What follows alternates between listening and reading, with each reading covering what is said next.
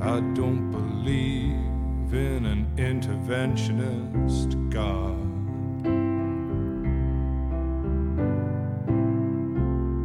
But I know, darling, that you do. Всем привет! Зашла кровавая луна, а это значит, что в эфире новый выпуск подкаста «Манда и карма». Сегодня мы обсуждаем фильм Паноса Косматоса «Мэнди». Не знаю, я не знаю, что из этого получится. Наверное, это будет какое-то визуально-идельное варево, такое же, как сам фильм. Меня зовут Лёша Филиппов, кинообозреватель сайта Кинотеатра.ру. И сегодня берсерки кинопроката. Это Дима Соколов, автор «Руссороса» и «Дизгастин Мэн». Привет. Миша Моркин, автор «Киномании» и Кинотеатра.ру. Привет. И Максим Бугулов, также автор «Руссороса». Это я, ребят. Значит, как я уже сказал, мы будем обсуждать художественный фильм «Мэнди», который, мне кажется, удостоился уже достаточно подробного обсуждения в сети, то есть, как модно говорить, его прям очень сильно форсят. Люди, как бы, ну, и потенциально целевая аудитория, просто, не знаю, люди, которым нравится такой нажористый визуальный язык. Прежде чем мы перейдем в ту стадию подкаста, когда мы рассказываем людям, которые не смотрят кино, о чем будем сегодня говорить, я напоминаю, что у нас есть Patreon, где мы собираем деньги на всякие микрофоны для участников подкаста. В частности, вот сегодня Миша и Дима записываются на петлички, которые мы на извлеченные из Патреона деньги приобрели. Я не знаю, насколько будет хорошо по звуку, но я надеюсь, что будет лучше, чем раньше. Спасибо нашим спонсорам. И, соответственно, я, честно говоря, хотел бы проэксплуатировать Максима, потому что мне кажется, что он один из лучших синапсеров подкаста. Не знаю, синапсоидов, как это правильно назвать? Какой есть термин для людей? Синапсоид. Ты готов рассказать нам сюжет или не хочешь? Давай попробую. Ну, на крайняк ты же сможешь это переписать. Фильм повествует о лесорубе, который живет в такой олдскульной, идиллической жизни вместе со своей девушкой, которая однажды прерывается христианским культом, который похищает девушку, заживо ее сжигает и почти убивает доблестного лесоруба, которого играет Николас Кейдж, а в ответ на что протагонист, недобитый, собирается с силами и идет по пути мести, который прямой как палка и не отклоняется никуда, все как у самураев. Есть только он, объекты мести и, собственно, сама месть. Ну, собственно, Мэнди – это имя его возлюбленной, которую убивают. Да, Мэнди – это имя его возлюбленной, и, собственно, весь фильм посвящен. Ну, главная ударная сила фильма – это вот путь кровавой и неуклонной мести, которая не разменивается на твисты или на какие-то сюжетные добавления, а просто описывает путь человека, который идет и мстит, сдабривая это различной аудиовизуальными фичами. Слушай, подожди, я не знаю, может быть, у нас есть, конечно, специалисты по культам, но мне кажется, это не христианский культ, а какой-то нью-эйджевый или еще что-то такое. Я полностью согласен, и я как бы говорю это не потому, что я христианин, там, а потому что просто этот культ объективно не является христианским, он стопроцентно нью-эйджевый, он именно нью-эйджевый. Он, конечно, использует какие-то элементы этого христианства, но это как бы не делает его именно христианским. Это такой типичный нью-эйджевый культ, и мне кажется, Косматос просто использовал очень такие популярные образы, создав некий усредненный такой, ну, как бы New Age культ, который что-то немножко от семьи Мэнсона, что-то немножко от людей, которые заманили кучу людей в Гивиане и убили их и так далее. То есть это некий культ, который, ну, репрезентирует, не знаю, там, не иерархию, а скорее некое, как бы, нетрансцендентное зло, назовем это так. Очень хорошо Дим сказал про семью Чарли Мэнсона и про New Age тоже я бы вообще 100% согласился, если бы не некие противопоставления символов, которые есть у Косматоса. В частности, когда в кадре появляется Мэнди или ее творчество, есть намек на Black Sabbath и всякие темные и оккультные штуки, которые у простого люда, особенно в конце 70-х, ассоциировались именно с дьяволом. Там и пентаграммы запечатлены, и Black Sabbath, и вот такие штуки. Когда же нам показывают культ, несмотря, естественно, на то, что он не прям вот традиционно христианский, как... Ну, это не то, что мы представляем, когда говорим о христианских культах. Конечно. Тем не менее, там упоминается имя Иисуса, что-то светлое, и вот это вот контрастирование между увлечениями и видением мира Мэнди и теми архетипами, которые обсуждаются в культе, мне кажется, вот этот контраст важен. Поэтому я именно хотел выделить христианский культ, потому что в нем больше видно противоречие с тем, во что верит и что репрезентирует Мэнди. Ну, это такой интересный вопрос, на самом деле, потому что там, конечно, там объективно фильм, конечно, использует религиозную символику, там где-то есть, по-моему, даже горящие кресты где-то в конце, там, собственно говоря, сама кульминационный момент, там Николас Кейдж говорит тому главному лидеру культа, что теперь я твой бог и так далее, то есть фильм, конечно, он, как бы, что называется... Да, вот для христианства это важнее, мне кажется, чем для Нью-Эйджа, вот именно вот эти вещи. А я, ты знаешь, думаю, что, на мой взгляд, это все-таки Нью-Эйдж такой, потому что там, смотри, там есть еще один аспект, который ты немножко, как это сказать, downplay it a bit, да, назовем это так. Во-первых, там есть совершенно четко сатанинские образы, прям вот, как я уже говорил, в другом контексте, это вот эти байкеры, которые сняты так, что ты очень долгое время не понимаешь, они живые люди или это демоны из ада, и они сняты, конечно, строго в стилистике Hellraiser, опять же, вот с этой красно-черной гамме, там, вот это все. Но Hellraiser не сатанизм. Hellraiser не сатанизм, конечно, но это такая, не знаю, сложный вопрос. Ну, сложный вопрос больше. Но так или иначе, это не сатанизм, но это символика такая, демоническая, назовем ее более нейтрально, да. Вот. Плюс еще не забывайте, что там есть еще такой любопытный момент. Я так говорю, как христианин, это, если вы хотите поговорить о религии, то тут есть тонкий момент, еще такой нюанс, очень важный. Я думаю, Максим его заметил. Думаю, вот смотрите, там этот лидер культа, когда он испытывает явно столкновение с Мэнди, когда он очень долго торкает свою речь о том, что вот он там что-то там видел, это изменило его жизнь, там и так далее. Когда их лица еще сливаются, как будто бы в одно лицо. Она начинает смеяться над ним. Это очень важно.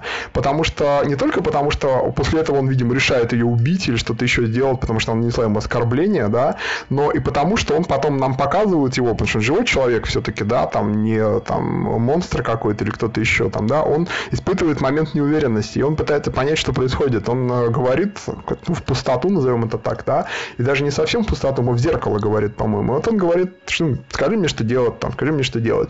И потом ему говорит ответ, приходит ему ответ там из глубин там вселенной, никогда не сомневайся, да. Я вам скажу вот что, как христианин, это послание, которое мог бы дать только дьявол в таком контексте. Я объясню почему. Потому что дьявол начинается с того, что ты никогда не сомневаешься в себе. Дьявол, он тот, кто решил, что он лучше Бога. И он не сомневался в этом. И он до сих пор в этом не сомневается. То есть это гордыня. Гордыня – это самый просто трюёвый грех, который порождает все остальные грехи, как от дьявола исходит все остальное. И это очень важно. Я не знаю, насколько специально, насколько intentional был этот момент, но он очень показателен, он очень хорошо ложится на вот эту структуру фильма. Потому что, заметьте, именно после этого этот человек принимает решение убить Мэнди и принести ее в жертву. То есть, что произошло? Она не приняла этот культ, мало того, что не приняла, она нанесла ему оскорбление, вообще не восприняв эту ситуацию серьезно в каком-то смысле слова. И это для него, вероятно, было триггером, после которого запускаются уже там все последующие известные всем события. Мне, кстати, очень нравится, что этот процесс можно рассматривать не только в религиозном контексте, но и в контексте оскорбления какого-то банального эго, да, учитывая, что там он очень много говорил про секс и сколько у него там было партнерши, что она самая прекрасная. И это когда он распахивает халат, и она как раз начинает смеяться, это напоминает мем из страдающего средневековья, а разговоров-то было. Ну, конечно, конечно, да. Это, заметьте, это, конечно, тоже никак не противоречит тому, что я говорю, просто это дополнительный аспект того, что было нанесено именно, как дефамация, то есть это прямое оскорбление. Это вот, можно сказать, оскорбление чувств верующих, да, то есть только вот в такой вот форме, вот таких верующих, я бы сказал, да. Полностью согласен насчет оскорбления чувств верующих, но я твой момент, который только что интерпретировал, как раз воспринял как описание христианства, когда, если мы говорим о ветхозаветных различных персонажах, в трудную минуту они всегда обращаются к Богу, и вот здесь чувак, антагонист, также обращается к Богу в трудной ситуации, и тот ему говорит, не сомневайся, вот этот мне момент как раз я сочетал как чисто христианский, возможно, я потому что я антихристианин, но мне кажется, он полностью ложится на общую канву Косматоса. Как вам такой поворот, а? Вы как-то слишком, по-моему, глубоко копаете, он там, в принципе, говорит, что Jesus free. Это интересный вопрос, извините, что я перебиваю вас, но просто я думаю, тут со мной все согласятся, да, что в этом как раз фильм интересен, тем, что он представляет собой то, что там Вагнер называл, да, Gesamtkunstwerk, то есть тотальное произведение искусства, он настолько всеобъемлющий, да, как текст по классической немецкой философии, ты можешь из него извлечь вообще все, вот практически все, то есть там настолько много вот этих слоев и способов интерпретации, что можно написать несколько библиотеку, наверное, про вот эти вот кадры, и мы не знаем, чем руководствовался Косматос, да, но так или иначе, объективно, в нем очень много чего намешано. И... А мы не знаем, чем руководствовался Косматос? По крайней мере, я не квалифицирован об этом говорить много, да, потому что я для этого должен был подготовиться лучше, чего я, к сожалению, не сделал. Должен был почитать, наверное, если он как-то комментировал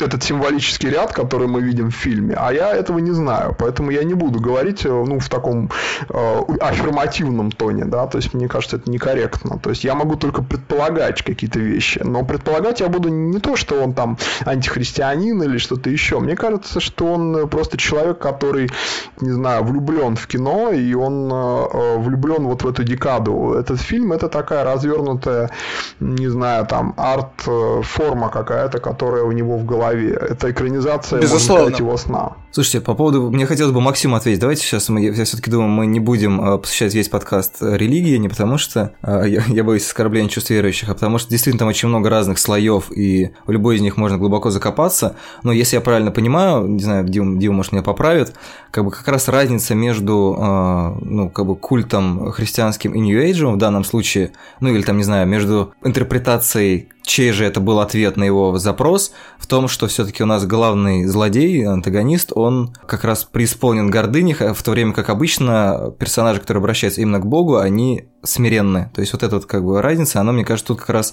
расставляет акценты, что с каким культом мы имеем дело в данном случае. Подожди, а Николас Кейдж смиренен был? Нет, я говорю сейчас про лидера культа, который убил Мэнди. Нет, у него гордыня, а остальные положительные персонажи, ну вот Ред. Николас Кейдж, конечно же, гнев. У него гнев и убийство. Собственно, если мы посмотрим на то, что говорил сам Косматос... Извини, Кейдж, он совершенно не христианский персонаж. Это, по-моему, какая-то античная такая абсолютно фигура, не знаю, скандинавского бога. Я почему и говорю о противопоставлении. Я не считаю, что Косматос изобразил все свои чувства к христианству в виде культа и его лидеров. Ну, конечно, нет, да. Конечно, это, нет, безусловно, не так. Это было бы слишком просто, ну, вообще для любого человека, даже для, не знаю, для самого примитивного законченного антихристианина, это слишком просто. Фильм, конечно, сложнее, да, то есть тут вопросов нет. Вообще там Николас Кейдж его называет Jesus Freak в разговоре с своим другом. С Биллом Дюком, который играл в фильме «Хищник». Он их называет Jesus Freak, а Jesus Freak — это термин, которым вот как раз в 60-х типа так некрасиво называли людей, которые стояли в движении за Иисуса, то есть это такое внецерковное движение проповедников христианства, но при этом... Вот! Отлично, кажется, спасибо! Это достаточно ироничное пользование.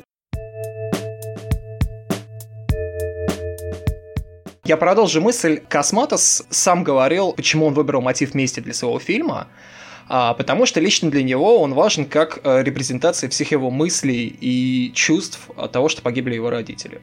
Что он очень долго закрывался из-за смерти родителей. Но мне кажется, там чувствуется гнев по поводу того, что есть же выражение среди верующих людей о том, что Бог забрал их, и причина, по которым такие вещи происходят, они неисповедимы и непонятны.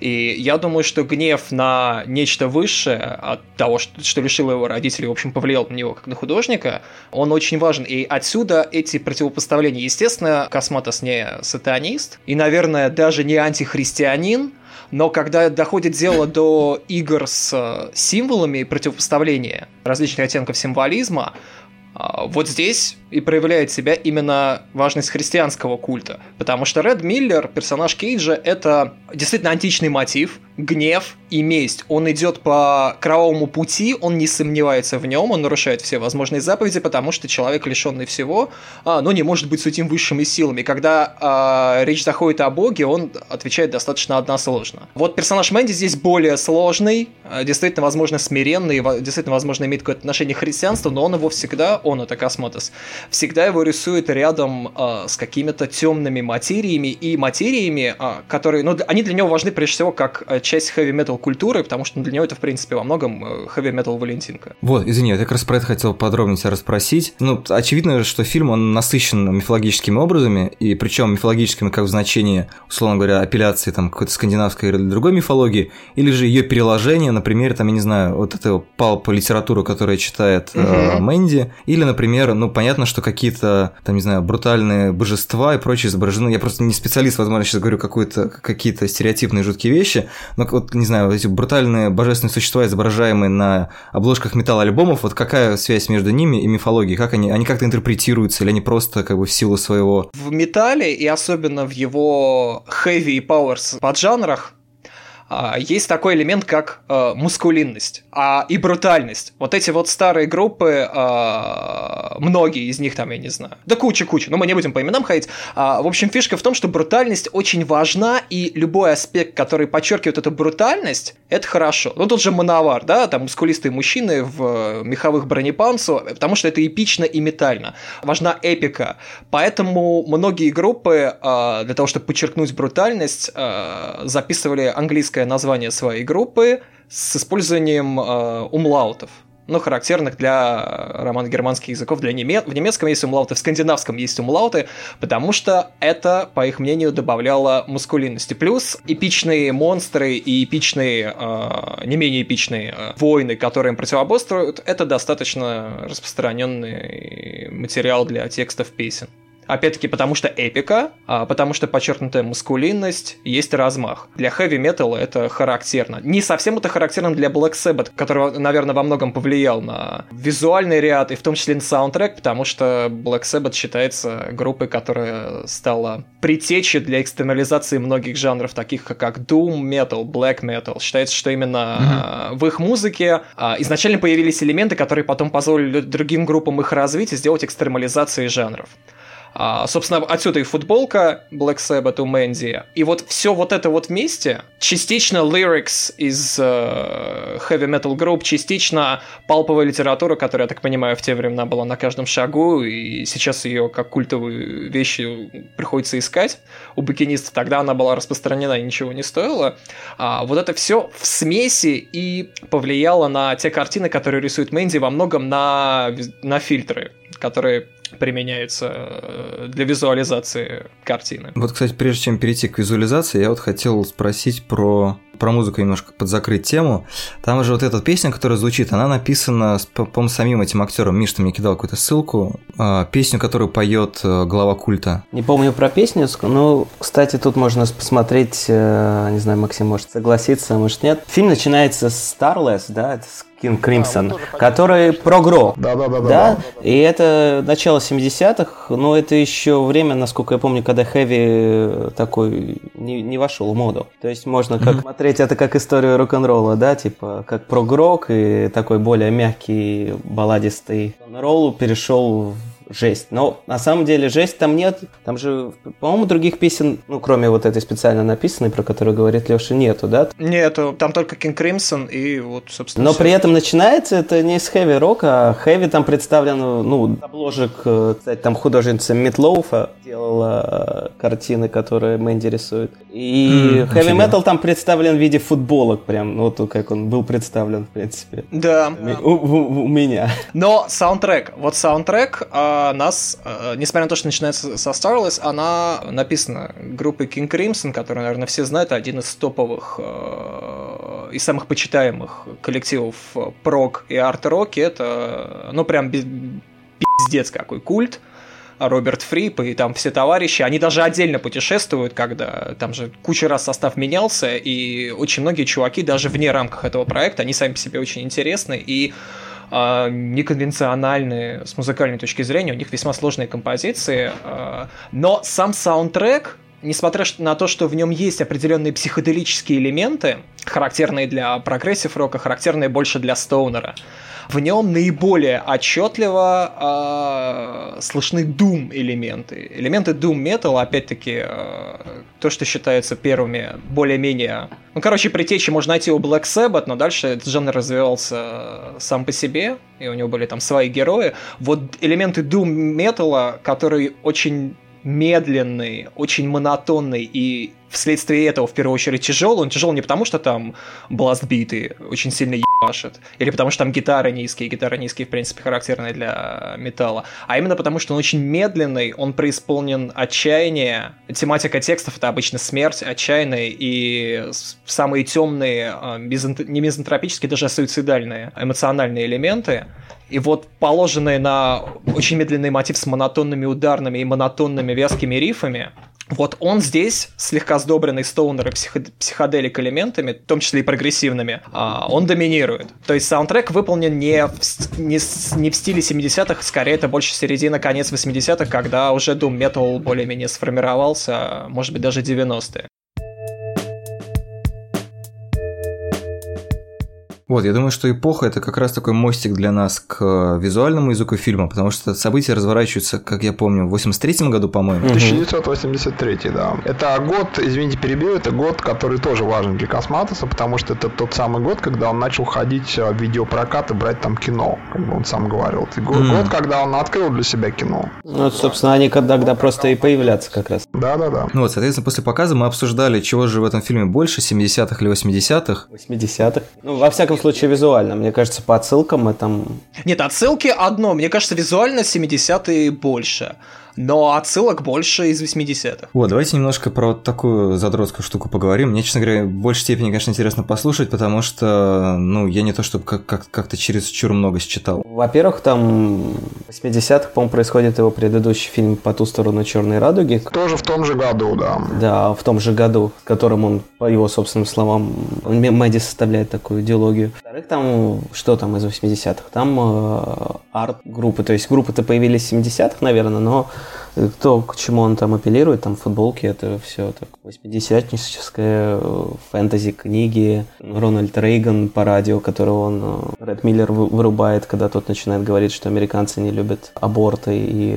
Так что насилие. Порно и сатанизмов, по-моему, они еще не любят. Да, не забывайте еще про то, что, во-первых, они смотрят фильм The Night Beast, там Филипп Мора, режиссер, по-моему, 1982 год.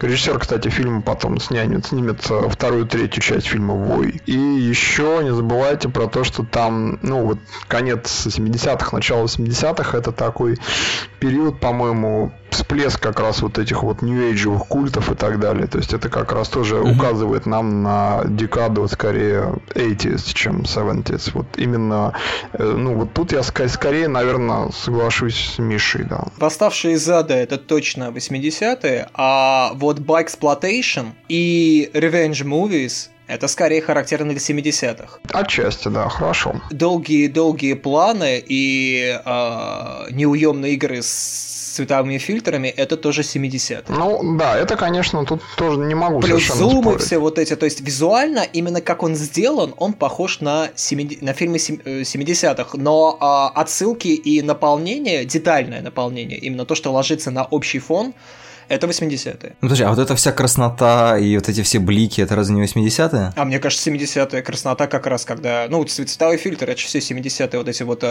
психоделические, укуренные... фильмы «Джалла», где у нас больше всего цветовой фильтр, наверное, использовался, это 70-е, «Блики» те же самые, по-моему, это 70-е. Ну, у меня такая ассоциация, может быть, если говорить предметно, кто-то меня поправит. Нет, я тоже думаю, что скорее вот, ну, Максим, мне кажется, правильно сказал, что тут скорее технология его, то есть его, скажем так, форма, в которой он выполнен, она явно, ну, тяготеет к 70-м, может быть, к концу 70-х, сложно сказать. Вот, но при этом сюжетно и содержательно содержательно, он очень наполнен отсылками на 80-е. Даже, например, как вы помните, вот эта знаменитая драчка на бензопилах, это же отсылка одновременно к...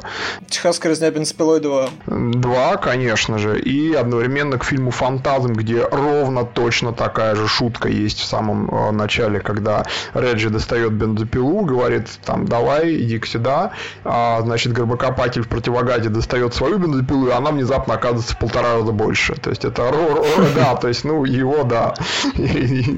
Вот, так что это ровно та же самая шутка просто. То есть, ну и, конечно, да, и, конечно, байкеры, сами образы их, конечно же, они напоминают нам про восставших из ада, да. Ну, не знаю, мне кажется, это не так важно, как какому именно десятилетию, потому что, ну, мне как-то самому легче привязать это к 80-м, и вообще, Мэнди, интересно, по-моему, обсудить с точки зрения такой моды на 80-е, которая сейчас идет. Ну да. Только Мэнди... Очень странную моду.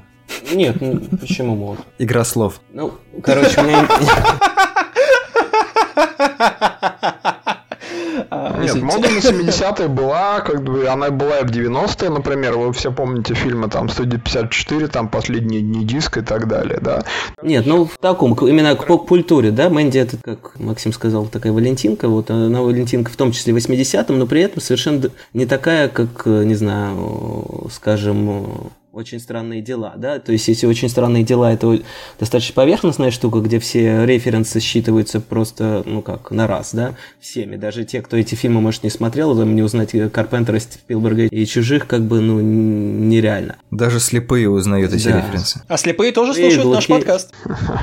Мне кажется, дело в том, что просто мы говорим, ну, в общем, я соглашусь скорее с Мишей, да, что тут сам фильм, несмотря на технические приемы, все-таки в своей стилистической вселенной ближе к 80-м, то, во-первых, а во-вторых, по поводу «Странных дел» и Мэнди, то, ну, я согласен, что, конечно, Stranger Things, он более такой лайтовый, но это связано с тем, что просто он обращен к другой аудитории, намного больше широкой. Да, да, безусловно. Мэнди, но... конечно, Мэнди это для нас, это для вот задротов, можно сказать, это для людей, которые все это понимают. Это фильм некоммерческий, вопреки тому, что говорил Антон Долин, он некоммерческий в том смысле, что он сделан для людей, которым это очень интересно, и это люди, которыми, скажем, там, как бы перефразируя всем известные фразы, это фильм для людей, которым интересен только эксплуатейшн, сколько он стоит и где его приобрести. Это люди, которые знают такие фильмы, как там Mad Foxes, там, я не знаю, Miss 45 калибр, там, и так далее, которым эти названия что-то говорят. Потому что, конечно, это ревенж-муви, и просто он... Ревенж-муви по определению это как бы подвиг эксплуатейшна, а эксплуатейшн, опять же, как я уже сказал, по определению, это, знаете, ну это не фильм «Чужие», не фильм «Охотники за привидениями». Мне, кстати, кажется, что это фильм, который изначально создавался как потенциально культовый. Ну, то есть... Вот тут опять хочу поспорить, хотел поспорить с Димой, теперь буду спорить, значит, с Лёшей. Вот опять пошла опасная фраза про то, что люди создают фильмы изначально с расчетом на что-то. Не, он не рассчитывает на это, но мне кажется, что Косматос, как любой режиссер, который сфокусирован на себе, потому что он первый фильм делал именно с целью психотерапии, да, после там, не знаю, смерти или родителей, или еще каких-то причин. То есть, ну, вот эта вот вещь, когда человек немножко замыкается на себе, ну, там, не знаю, в каком умышленно или неумышленно, визуально, любым способом, она чаще всего каким-то вот таким энигматическим флером обладает. То есть, я не говорю, что я там какой-то бешеный фанат Мэнди. Я скорее, ну, с интересом к нему отношусь, чем с какой-то бешеной любовью. Но, тем не менее, я, в принципе, понимаю, что в нем есть вот какая-то вот такая завораживающая аура, за которую вот многие прям идут и начинают там, не знаю, везде, на каждом углу орать, что это какое-то там сверхвыдающееся кино. То есть я с ними не согласен, но я понимаю, что их притягивает. Он именно потому, что он обращен к себе, собственно, как ты верно сказал про Beyond the Black Rainbow. Мэнди — это Beyond the Black Rainbow 2. 0.5. Пролонгированная психотерапия, где он уже отходит немножко от смерти родителей, хотя вы все равно видите лейтмотивом, она прослеживается, когда в фильме дело доходит до, собственно, дела. Но это обращение к внутренним чувствам самого Косматоса. Отсюда и все 70-е, отсюда долгие завязки. Он делает фильм, в первую очередь, наверное, для себя. И вот эти все выверенные синестезии и выверенные все сплайсы между визуальным и аудионаполнением, они именно связаны, потому что важно для него. Он фактически делает такую крафтовую работу, которую обычно, не знаю, люди делают руками. Это как инсталляция. которая важна именно для него. Он пытается выразить через кино, он пытается выразить свои чувства, как-то их то ли манифестировать, то ли может просто выхаркать, чтобы они не мешали ему дальше. И вам, Диме, Лёше, мне, Мише и другим людям, которые нас слушают. Более правильный термин не вам, а нам, если ты перечисляешь. Нет, я именно хочу к вам обратиться, и вам просто в силу вашего развития, вам посчастливилось с ним стоять в одной очереди за очередным гранд-хайсном кино, за Miss 45. Но не потому, что он сделал это для вас, чтобы вы вместе сели, подрочили и посмеялись над отсылками, потому что клево, когда есть единомышленники, а потому что так получается, что, проводя внутренний диалог, выплескивая свои эмоции, и именно эмоции той эпохи, в которую он рос, выплескивая те вещи, которые ему были важны, так получается, что он выплескивает вещи, которые вам потенциально интересны. Поэтому мы, собственно, про него и говорим. Но важность его в том, что он смог свои чувства, я подозреваю, что в психотерапевтических целях, и после долгой работы над формой выплеснуть именно так, как он это сделал. И так получается, что они апеллируют к нам. Поэтому я вот тоже не испытываю безумного восторга по поводу фильма «Мэнди». Он прекрасен по-своему, он очень интересен, и... Ну, это замечательная Валентинка. Это замечательная хэви-метал Валентинка, это замечательная гранд-хаус Валентинка, там очень много всяких вещей, это потрясающая работа, но ходить и хвалить на каждом углу как выдающееся кино вряд ли. Это просто кино, которое мы помним.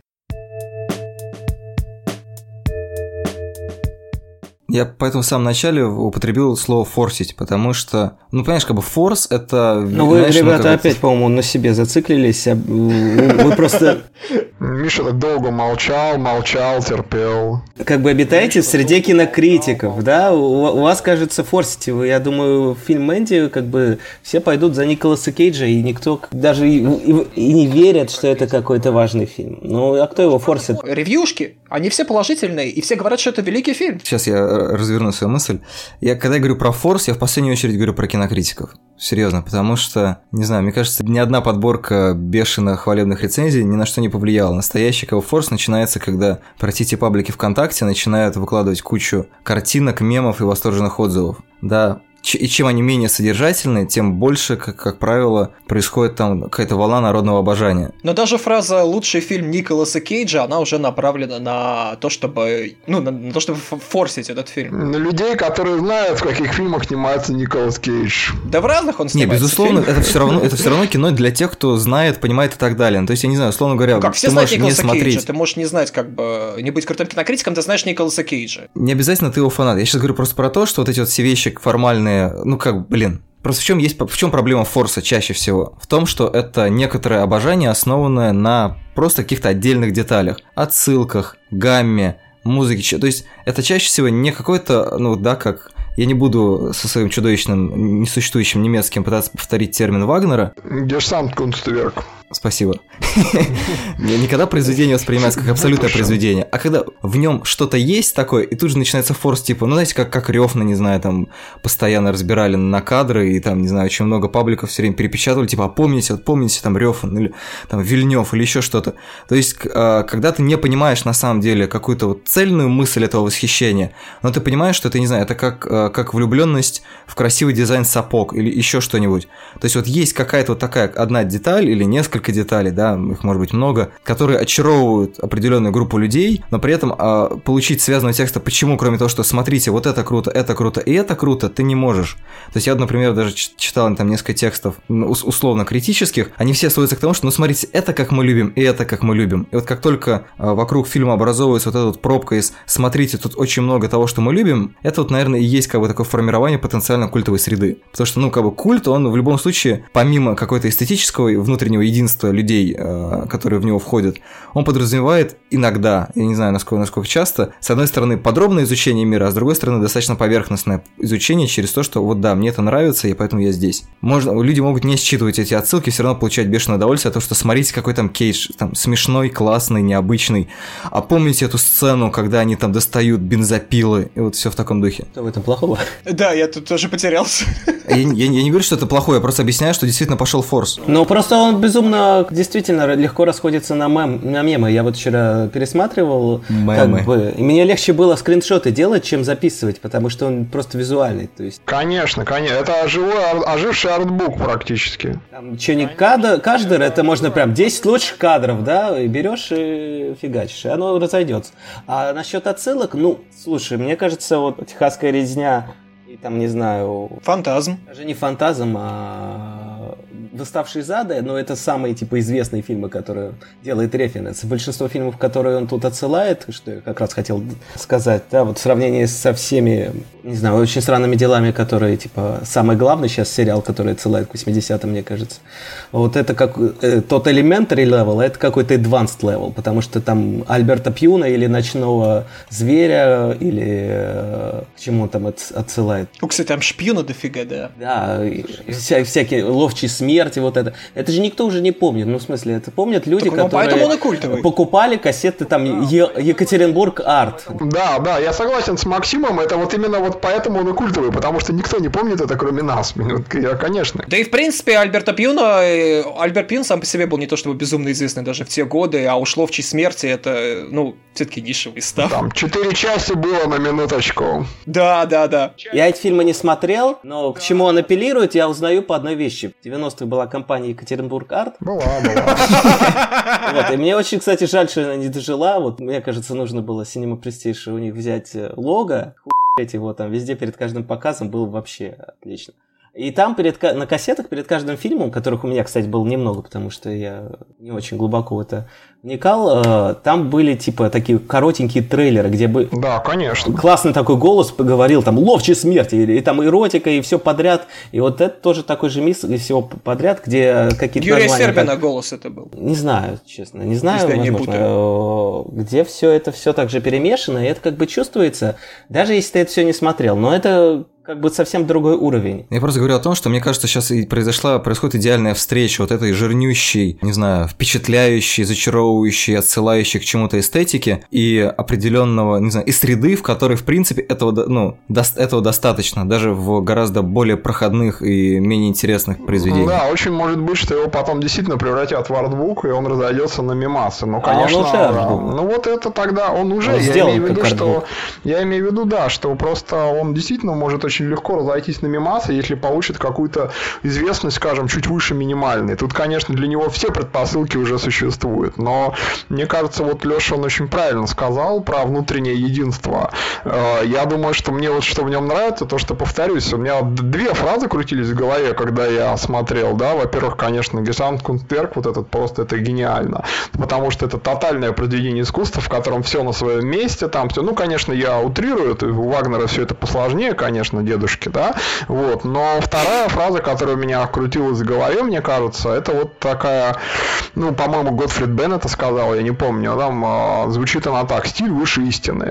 И вот, мне кажется, этот фильм, он, вот эта фраза подходит фильму даже лучше, то есть это фильм, который существует в своей собственной вселенной, он там абсолютная истина, он там вообще все, то есть это фильм, который тотально внутренне един, в нем все, вот он self-contained настолько, насколько это возможно. Максим затронул эту тему, когда он сказал, что этот фильм очень личный.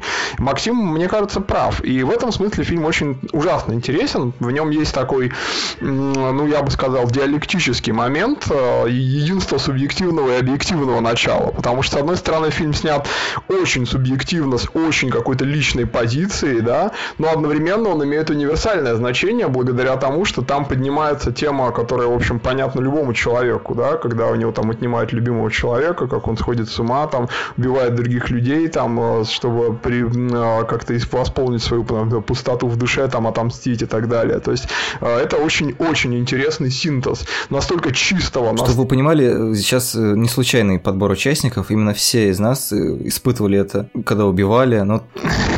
Ну, то есть, я подобрал специально. Ну, то есть, это такой, в общем, просто чистейшем виде практически синтез, который сделан, на мой взгляд, на очень высоком предприятии. профессиональном уровне.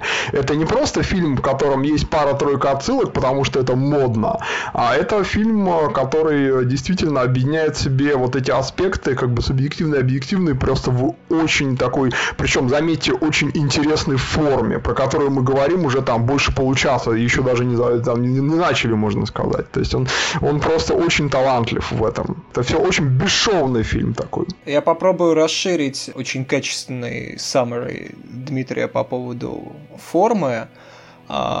Дим Соколов клево написал в своей ревью о том, что фильм очень похож на артбук, и это очень, мне кажется, хорошо суммирует и дает исчерпывающее представление о его визуальной форме, там, если даже не углубляться в 70-е, в долгие планы, цветофильтры, крэш-зумы и прочее. Но главное достоинство картины, на мой взгляд, именно что она может предложить как фильм. Все время же говорят, что вот Рёффен предлагает то-то, а Вильнёв предлагает то-то, и их все так тщательно вскрывают, препарируют под разными углами. Не всегда, кстати, крутые режиссеры этого заслуживают. В чем фишка Мэнди? Это даже не в том, что он пиздец какой личный и сколько всего он предлагает, не в том, что в нем охуительная отсылка, не в том, что в нем действительно, тут Дима опять-таки точен просто как Вагнер, удивительно бесшовен, когда он переходит там от Bikers Plantation к Revenge Movies и от 70-х к 80-м. На мой взгляд, главная его фишка — это в сочетании, вот в этом сплайсе, тоже абсолютно бесшовном, сросшемся сплайсе визуальной и аудиочасти. Все говорят о форме, подразумевая картинку, но не менее важен саундтрек.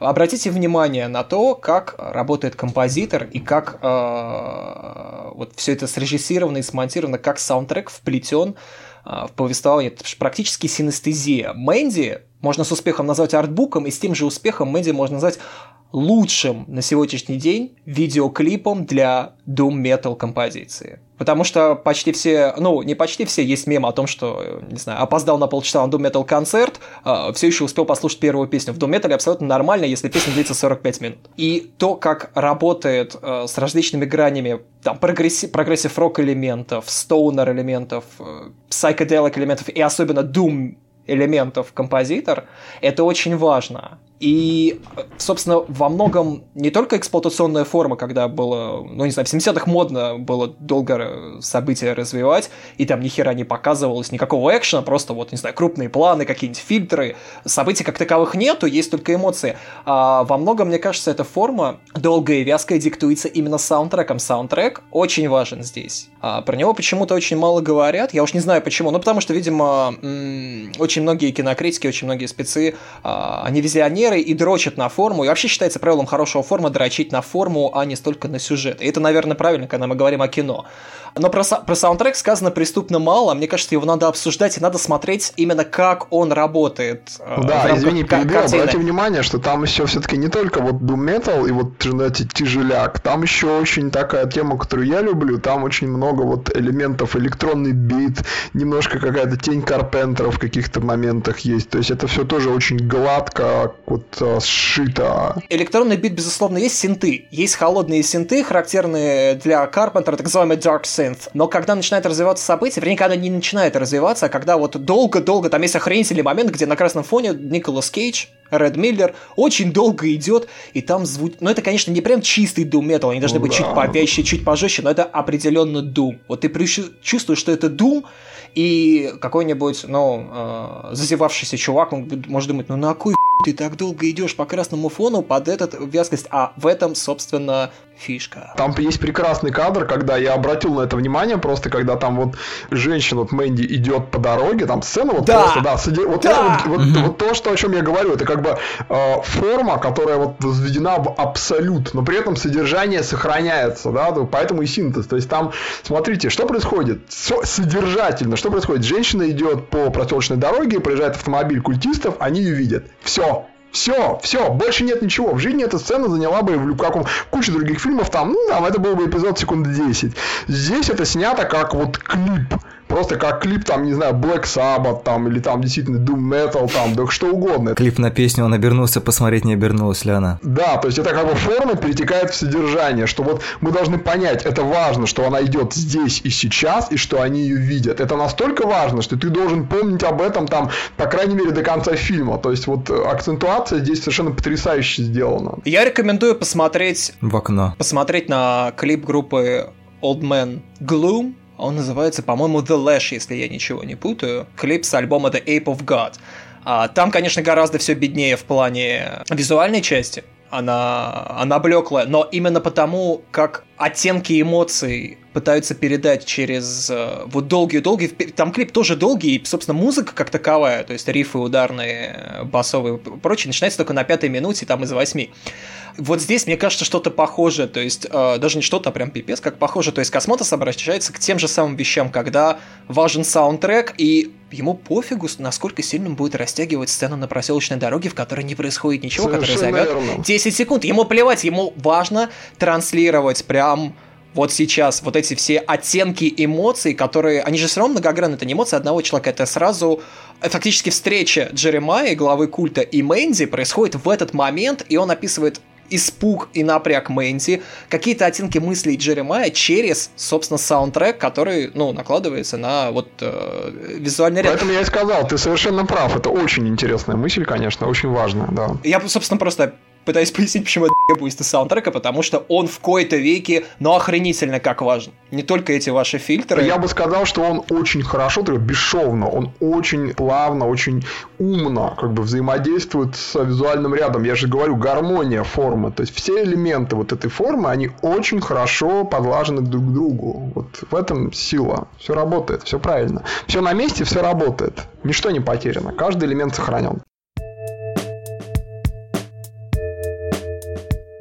Я хотел обратить внимание на фразу, там, когда уже Мэнди приводят к Джеремайи, там, соответственно, вот эта толпа обдолбанных людей, которые сидят на диване, они что-то начинают говорить.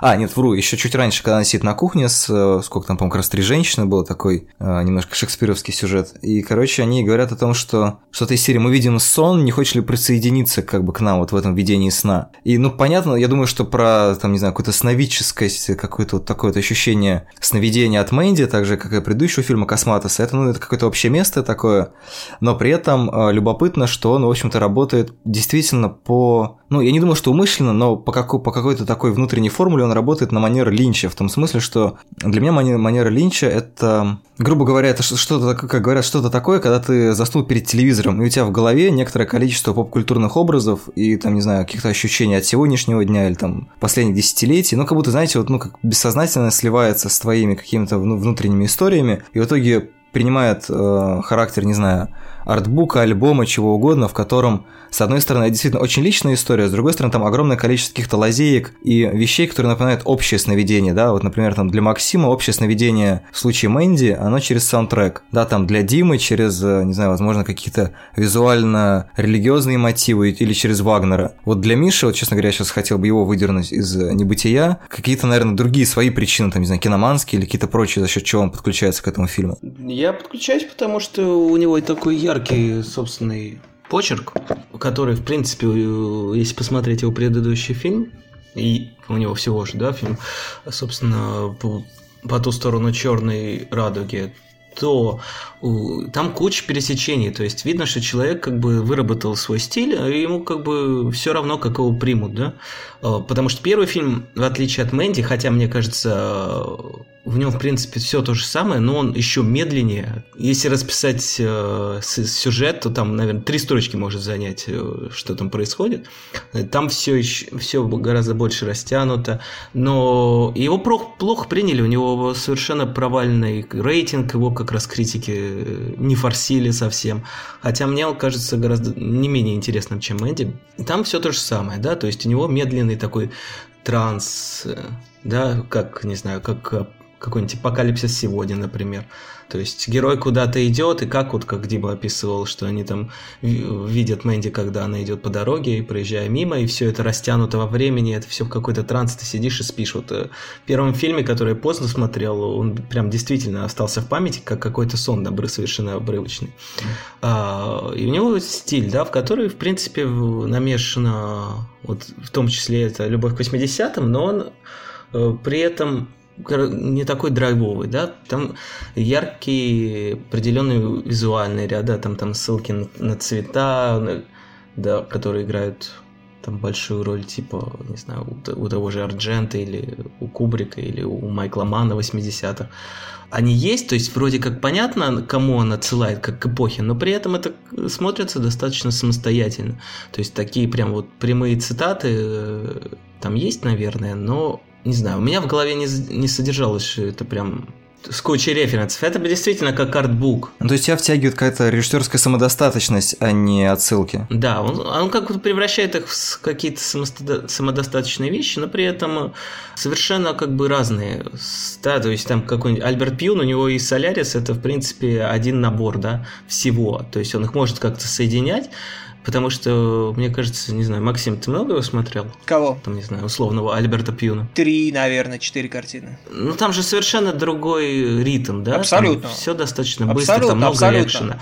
А у него как бы экшен-фильм превращается в, как не знаю, как если бы его снимал Линч, да? Да-да-да, вот его тоже все Линча вспоминают. Медленное такое сновиденческое кино. И это как бы...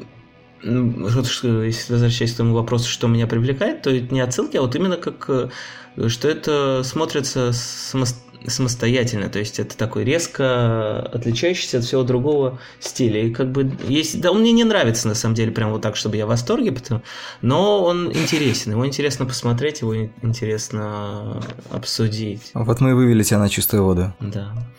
Вот. А еще, кстати, мне интересно тем, потому что, ну, про родителей, это он все в интервью, конечно, говорит, но он также в интервью говорит про, по-моему, про зависимость свою, я не помню, какую-то алкогольную или наркотическую. Мне кажется, это гораздо тут даже важнее, потому что про родителей, ну, это надо все перечитать, чтобы понять, что там что-то есть про родителей.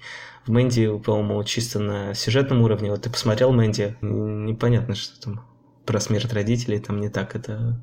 Понятно. А вот про наркозависимость есть, и это, в принципе, тоже можно рассмотреть как какой-то... Детокс. Уход. Да, наоборот. Наоборот? А мне как раз кажется, что детокс, это вот как раз, мне кажется, Максим прав. Это просто освобождение через какой-то такой очень тяжелый болезненный опыт. Что-то такое. Потому что зачем Николас Кейдж там делает? Ну да, но это для него, для художника. Это не для зрителя, это для режиссера. Ну, для режиссера, конечно. Мы говорим сейчас, ты говоришь о фигуре режиссера, поэтому да, тут мы продолжаем. Вот, а тема наркотической, по-моему, зависимости там есть, потому что Николас Кейдж в начале там даже от алкоголя, ну, да, отказывается, да, да, там у него явно какое-то темное прошлое, как и у Мэнди, потому что когда он приходит к Биллу Дюку, тот ему говорит, ну что, ты типа опять за старое? Он такой, ну да. И он возвращается вот к тому, от чего явно сбежал, у него через все эти, ну вы, гады, все же вывели меня из себя, такой постул идет. Идет опять возвращение к этому. Ну и опять же, он там и кокаин чужой, который нашел, вдыхает, и ЛСДшную какую-то сыворотку из мухи лизнул. И потом включается фильм иные эти, да, Altered States просто, да. Да, и откуда у него прям тут же появляются глюки. И все это было, в принципе, и в предыдущем фильме, там тоже были про эксперименты с наркотиками, какими-то психоделическими вещами, и это... Мне гораздо кажется тут важнее как тема, как одна из тем, чем что-либо еще. Вот только спустя час мы заговорили вообще о каких-то сюжетных перипетиях. Мне просто, честно говоря, кажется, что сюжетные и тематические перипетии там как раз... Они на последнем месте. Не особенно интересно, да. То есть действительно как бы стиль, причем ну как бы в самом широком смысле, да, не в том, что типа там красиво-некрасиво, отсылки-не отсылки, а вот как бы вот ту подробную сложную визуальную мозаику, которую мы обсуждали там с нескольких разных сторон, она как раз, в общем-то, и является там, не знаю, темой, идеей и отчасти сюжетом картины. Форма переходит в содержание, да, и наоборот. Ну да, нельзя сказать, что тут наркотическая зависимость играет какую-то важную сюжетную роль, просто вот она она, по-моему, идет рефреном как-то, именно через визуальные. А, ты думаешь, все-таки это прям рефрен? Ну да, ну это он сильно пересекается с предыдущим, где у него там через наркотики этот ученый, как его, Лёша, звали, не помнишь? Как, я вообще очень плохо запоминаю имена персонажей. Доктор Арбория, что ли, или что-то типа этого. А, доктор Барри Нил, там, Арбория, это старый.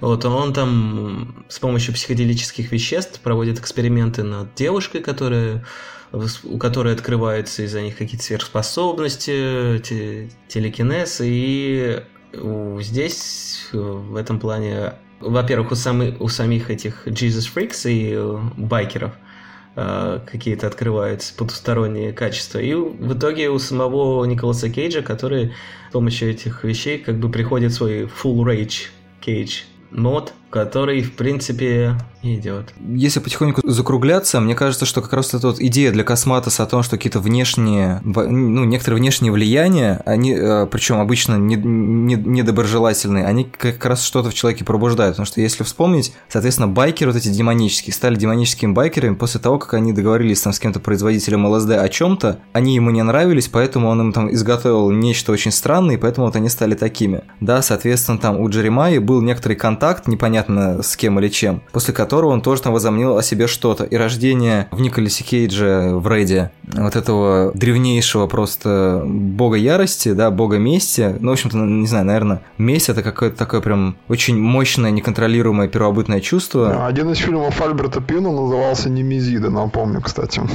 Или мы узнаем об этом, и не вспомним. Вот, то есть мне кажется, что тут как раз эта идея для Косматоса о том, что иногда какие-то совершенно удивительные вещи в человеке могут открыться просто, вот, ну, не то, что прям по щелчку, конечно, но через взаимодействие чаще всего с другим человеком. Ну, то есть, с одной стороны, да, мы видим, какую такую немножко эдемскую гармонию рождает в нем взаимодействие с Мэнди, и какую бездну в нем открывает потеря этого равновесия. То есть, это берроузовский мотив, что, типа, если бы я не убил свою жену по пьяни, играя Вильгельма Телля, я бы никогда не стал писателем. То есть здесь он хочет сказать примерно то же. Да, обратите внимание еще, кстати, вот в продолжение темы, что там есть еще такая сцена, которую пока никто не упоминал. Там есть абсолютно такой односторонний монолог, когда Николас Кейдж, уже превратившись в бога мести, приходит к человеку, который там, не знаю, там варит вещества, и он с ним разговаривает, и Николас Кейдж, по-моему, за весь этот длинный какой-то там диалог говорит только одну фразу, собственно, поэтому это диалог. Когда он там вот просто стоит и смотрит на него, и нам показывают, что между ними происходит какой-то обмен репликами, но он происходит отчасти, видимо, в сознании этого человека. То есть вот это вот, кстати, к вопросу о том, что да, что во что он превращается после того, как он употребляет эти вещества, и уже там Glass Full Nicolas Cage там называется. Там, кстати, еще очень интересный эпиграф был в начале фильма, помните? Да, конечно. Да, который отсылает... Он совершенно, я так понял, неизвестный всем, то есть это выглядит там как строчки из какой-то хэви-метал песни, но на самом деле это чувак, который под кокаином убил какого-то парня и пошел и сам сдался, когда действие наркотика прошло. То есть он его там 5 раз резанул, и перед смертью он там сказал «When I die, bury me deep», там, типа, «Обвесьте меня наушниками, положите в гроб колонки, типа, и включите рок-н-ролл». Да, вот. И, в принципе, если это считать как такую подсказку, то, в принципе, то, что происходит с самим героем, да, вот он под этим наркотическим влиянием погружается в рок-н-ролльную месть под музыку, где музыка тоже важна. Да, следующим там же еще идет Starless, вот это вот, а там же там текст очень короткий, по-моему, и там говорится что-то про человека, который посмотрел внутрь себя, там что-то такое, увидел там черноту, я смутно помню текст, но вот примерно так это звучит. И это опять же тоже, вот как говорит Миша, да, это, ну, указывает нам направление сюжета, которое мы увидим. Еще, что мне интересно, и чем Мэнди, кстати, действительно выделяет, то фильмы, на которые он делает референсы, в большинстве своем, да, они никакого веса в свое время не получили, да, они на фестивалях их не показывали, на них не рассматривали как какое-то арт-произведение, а Мэнди их рассматривает, Косматос их рассматривает, и люди, которые... Мэнди, по-моему, где? Я не помню, в какой она программе в Каннах шла, то ли просто вне конкурсных, но типа, ну, если бы Альберта Пьюна какого-нибудь в Каннах показали, это, по-моему, было бы весело. То есть это в том числе о переосмыслении вот этого багажа B-муви с 80-х как нечто что в чем можно найти какие-то смыслы и вообще художественную значимость, которую, мне кажется, только сейчас стали, ну не сейчас, но широко стали сейчас гораздо больше воспринимать как какие-то художественные высказывания. И в этом, в принципе, большая заслуга фильма. Представляю, как «Техасскую резню бензопилой 2» показывают в Каннах, и подумал, что Канны были бы гораздо лучше, потому что, ну, лично для меня «Грайндхаус» и «Би-мувис» значат гораздо больше, чем любой фильм, получивший «Золотую пальмовую ветвь». И если уж говорить там, вот меня спросят, чувак, смотри, вот в этой куче «Грайндхаус» и «Би-мувис» здесь все сокровищницы мирового кинематографа по версии Каннского кинофестиваля, одну из них мы сожжем, выбирай, я выберу кучу с «Грайндхаусом». Да. Но сейчас большие режиссеры действительно, там Рефлин, тот же самый, или Дэвид Гордон Грин, который снимает «Хэллоуин», да, то есть это как бы артовый известный режиссер, если не брать его, то, что он там с Джеймсом Франко сделал, да? Мне кажется, в первую очередь голову приходит. Например, снимает сиквел, 11-й сиквел «Хэллоуина», да, они там как бы почистили, что это не 11-й, а уже 2-й, как бы, если по новой таймлайну, но мне кажется, сейчас больше будут, сейчас, не знаю, кто-нибудь еще снимет арт-ремейк «Кобры» или... игра между условно высоким каким-то фестивальным искусством и типа искусством видеопроката. Не, ну игра давно как бы стирается, а тут именно как бы конкретные вещи поднимаются как... Ну, она стирается давно, но тем не менее не сказать, что на Каннском кинофестивале много таких фильмов обычно показывается, то есть как бы...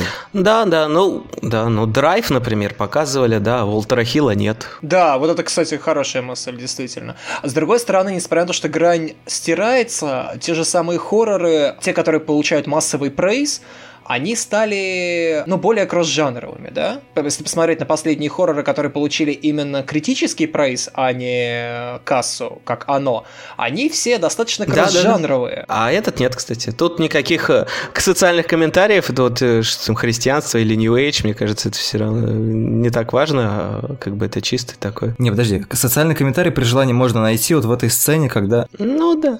Еще, кстати, фан-факт, который... меня удивил. Это что, он Джеремай или Еремия, да? Ну, я не знаю, как перевести Джеремая в оригинале, Еремия, наверное, будет. Ну, Еремия, конечно. Еремию играет Лайнес Роуч, который я, когда фильм смотрел, я не понял, не мог вспомнить, откуда он. А вот потом я вспомнил, что он играл папу Бэтмена в «Бэтмене. Начало», и это, конечно, весело для меня. Слушайте, ладно, мне кажется, мы уже начинаем углубляться куда-то по волнам наших ассоциаций и наших предпочтений. Вот, я бы предложил закруглиться, мне тем более кажется, что фраза, прозвучавшая не так давно про темноту в сердце, это прекрасный финал, потому что, с одной стороны, это вещь, с которой никому не хочется пожелать встретиться, с другой стороны, это вещь, которая, возможно, в каком-то минимальном качестве должна все-таки, наверное, присутствовать у каждого, чтобы, ну, знаете, как такое напоминание о сложных и важных событиях, которые могут происходить в жизни. Не знаю, в общем, это сложная фраза. Сложная для понимания. Я не понял. Как и фильм «Мэнди». Та-да. Смотрите «Мэнди» и слушайте Doom Metal. И подкаст «Мандай Карма». Всем спасибо, пока-пока. Пока-пока. Пока-пока. I'm just a little black cube of darkness, a little black cube of darkness. Black cube of darkness, a little black cube.